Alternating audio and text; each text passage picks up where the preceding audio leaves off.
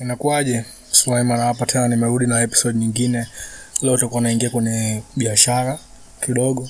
Nataka kuzungumzia mambo ya biashara, sana sana ninavyotengeneza biashara, ninavyoipeleka sokoni, nataka iweje, utakava kwenye kitu ambacho kinaitwa monopoly.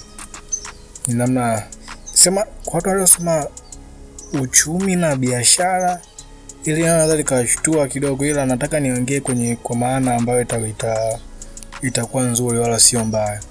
Monopoly inavyochukuliwa inavyoelezewa ni kwamba ni namna ya kuendesha biashara kwenye soko bila kuwa na mpinzani yoyote. Yaani kama unauza TV au unauza masofa, unaenda kwenye soko, tuseme unataka uuze Dar es Salaam au labda Dodoma au sehemu yoyote ile, ukiingia ndani ya lile soko unauza bidhaa ambazo ni masofa au TV bila mtu yoyote anaye kucompete hamna mtu yoyote ambaye unashindana naye kwenye hiyo biashara. Sasa ishu ipo hivi, hakuna serikali ambayo inapenda monopoly, na ikishaugundua kama ni, ni monopoly wanakushusha wanakufuata na kuzingua, yani wanakushusha.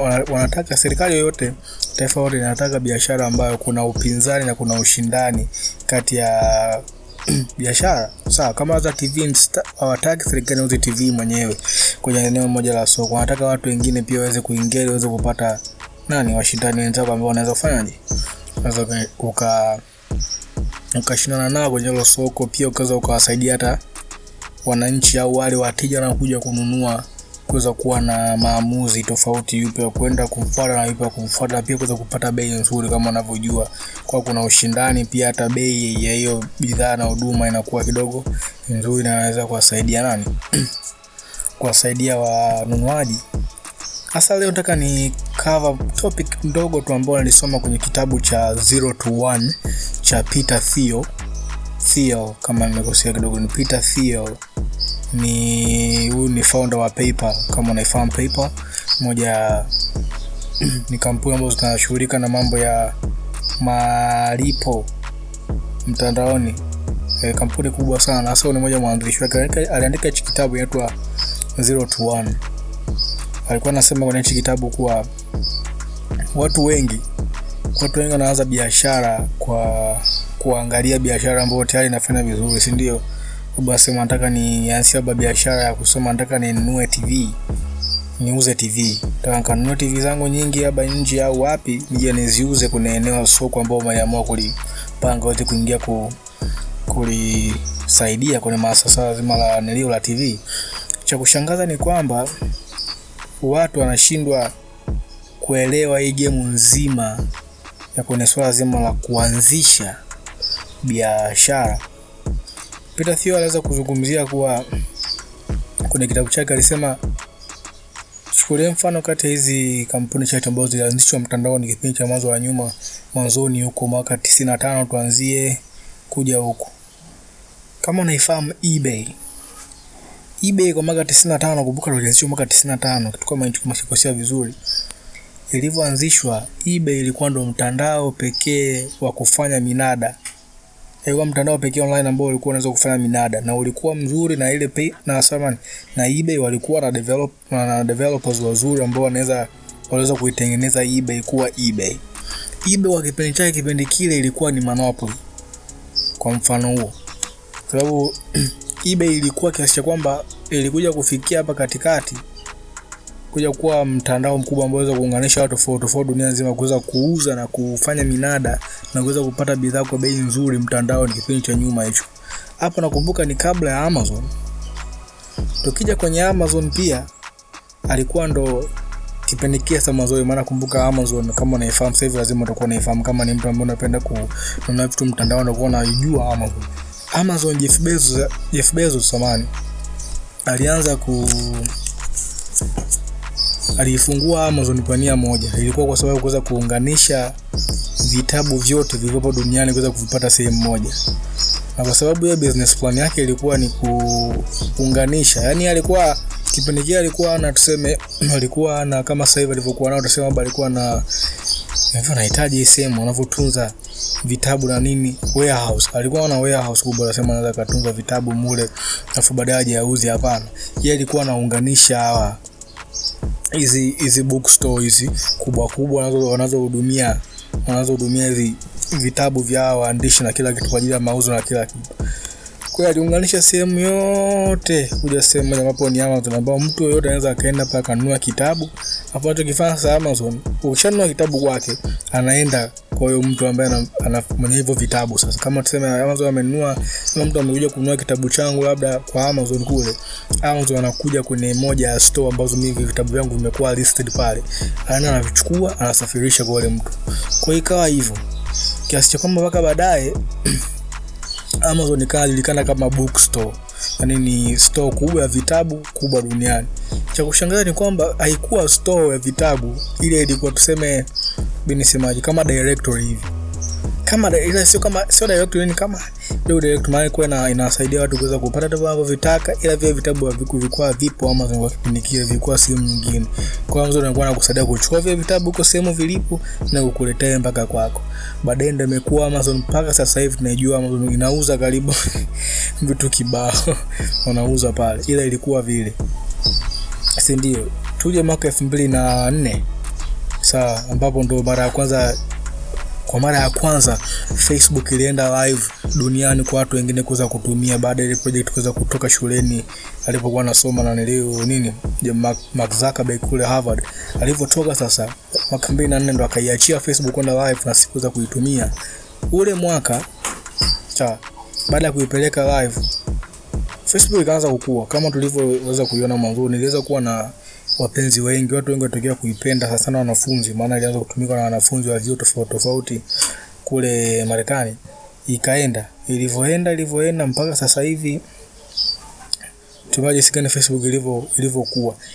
Hii sasa mwanzoni nimeelezea kuhusu Amazon na eBay, hapo ni kuna swala zima la manunuzi mtandaoni. Tunapokuja kwa swala zima la social sehemu tunapokutana kuongea na kuweza kujuzana jua mambo yanayoendelea duniani kwenye maisha yetu, social, ule usocial Facebook aliweza kuuleta yeye, ndio sema wazungu wanasemaga, wanapenda kutumia ile neno pioneer, kwa ni wale watu wa mwanzoni, wale watu wa mwanzo waliweza kuileta nini, namna kuweza kuunganisha watu pamoja.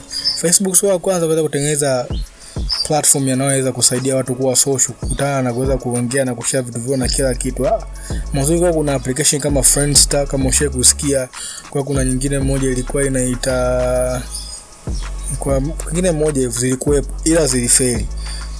ishu iliyofanya ifeli na nini nitazungumzia siku nyingine, ila leo nilikuwa nataka tuweze kuzungumzia kune swala zima la monopoly.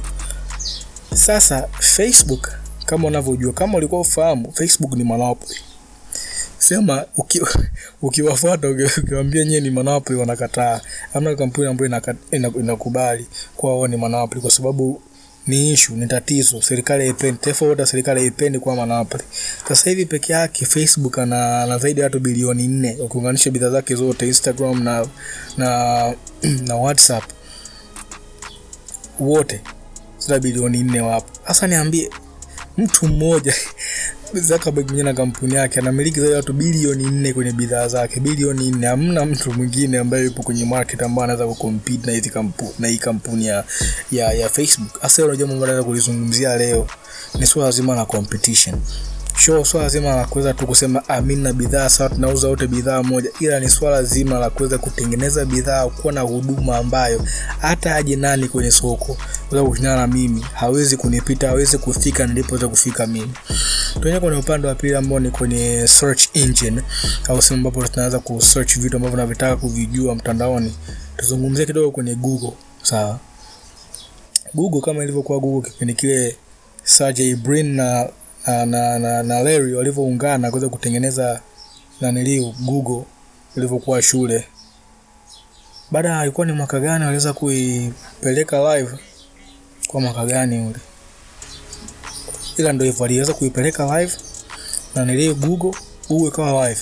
Baada ya Google kwenda live, Google ndio ilikuwa search engine kipindi kile peke yake yenye uwezo wa kuleta matokeo mazuri zaidi ya search engine zote zilizokuwepo.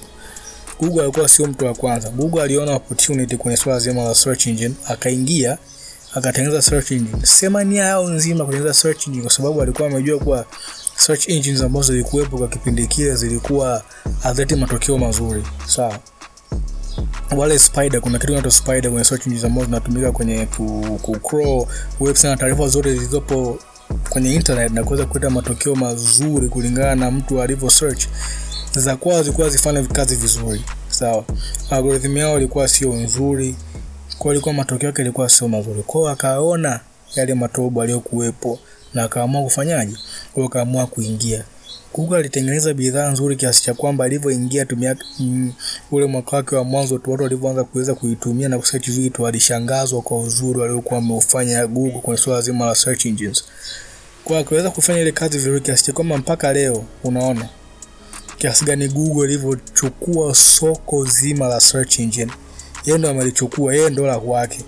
Sasa unaweza ukasema Google ni monopoly eh, kwa kwa biashara kaa chini angeza kulisoma na kuisoma kampuni nzima ya Google. Google ni monopoly. Sema ya, ya, ya Google ni kwamba hawako peke yake kwenye, kwenye swala zima la search engine. Kuna kampuni nyingine ya Microsoft ambayo unaijua, kuna ina, ina search engine yao pia inaitwa Bing. Kuna engine nyingine kama Yandex huko ya, ya, Yandex ni ya, ni ya Russia ile. Kuna nyingine zipo nyingi ila kipi ambacho kinamfanya Google kuwa Google na competition wake kuweza kukaa China kuweza kuto kumfikia Google alipofikia. Ndio hivyo takuja kuvikava nadhani kiundani zaidi siku nyingine, maana sitaki nifanye hizi episode kuwa kubwa sana. Sio zima nataka nikupe tu context ya kitu juu, kupe picha ya juu, yani kama ndege hivi. Umeona? Nataka nikupe picha ya juu hivi kuiangalia picha nzima ilivyo, ili siku nyingine ukija chini kama ndege kuja kubeba yule yule ndege sijui ile nyama unakuja chapu unapitia nyama unaondoka unachokifanya leo nakupa tu context nzima kwa swala zima la monopoly na jinsi ilivyo naweza kupata picha juu hizi kampuni na mambo anayoweza kufanya kulingana kile kitabu cha Peter Thiel alivyoweza kuandika kwenye hichi kitabu cha Zero to One na kushauri kama una muda uweze kupata kopi hiki kitabu uweze kusoma. Ni vitabu ambavyo vinaweza vikabadilisha maisha yako mazima kwa swala zima unavyo swala zima la biashara, sana kwenye uanzishaji wa biashara. Tunakosea sana kwenye hili swala. Mathalan unakuta una, una, una biashara unaendesha, ila matokeo yake uyaone. Yani sasa unaanzisha biashara ila ina tofauti na kazi ya mtu aliyeajiriwa, na biashara ila una tofauti na, na kazi, kwa sababu inafanana, ni kama mule mule tu. Sasa hiki kitabu kimeweza kuelezea vizuri, imeweza kuipanga historia nzuri vizuri, jinsi ya makampuni yalivyotokea, yalivyoanza na jinsi yanavyoendeshwa kuweza kufikia ile level ambao unatengeneza huduma bidhaa sokoni kiasi cha kwamba hata aje nani sokoni utakuza anachokiuza mimi, kwa sababu ameona opportunity ya hii kazi, hawawezi kufika nilipofika mimi, na wateja wangu hawawezi kuondoka kwenda kuhamia sehemu nyingine kulingana na kile anachokipata ndani ya huduma yetu ya huduma ya ya nini ya biashara yetu. Kwa ndo hivyo. Sasa Peter Thiel alienda ndani zaidi akaweza kuelezea hizi hizi kampuni kama Facebook, Amazon, tumeona tumeona hizi kampuni nyingine kwenye sekta tofauti tofauti. Sana alikazia kwenye mtandaoni. Tumeshindwa kuwasoma hawa watu vizuri. Hicho kitu ambacho tumeweza kuki tumeshindwa kukisoma kwa watu vizuri. Facebook watu wengi sasa wanashangaa sema ah, Facebook ametengeneza bana, Facebook ametengeneza nini? Social media, na wao wanatoka kwenda kutengeneza social media. Cha kushangaza ni kwamba unaingia kucompete na mtu ambaye unajua kabisa stakes ni kubwa, risk, sorry, risk ni kubwa kwa wale kucompete na mtu kama kama nani? Kama samani kupita na mtu kama Zuckerberg kwenye swala zima la social media. Sasa hivi samani, tutazungumza vizuri kuna episode nyingine kiundani zaidi kwenye hili swala zima la competition na monopoly kiundani zaidi. Kama nilivyokuwa nakwambia, nataka tu nikupe picha nzima, nataka nikupe tu context ya swala zima la hili la nini la Monopoly na sasa kwenye hichi kitabu cha cha Peter Thiel cha nini cha Zero to One. Kwa ndo hivyo tu, leo ndo ndo vitu ambavyo ninavyo kwa ajili yenu. Nataka muweze kupata picha nzima na kuweza kuelewa vitu vizuri. Kwa mpaka siku nyingine, mimi ni Suleiman na wapi, kwenye episode ijayo.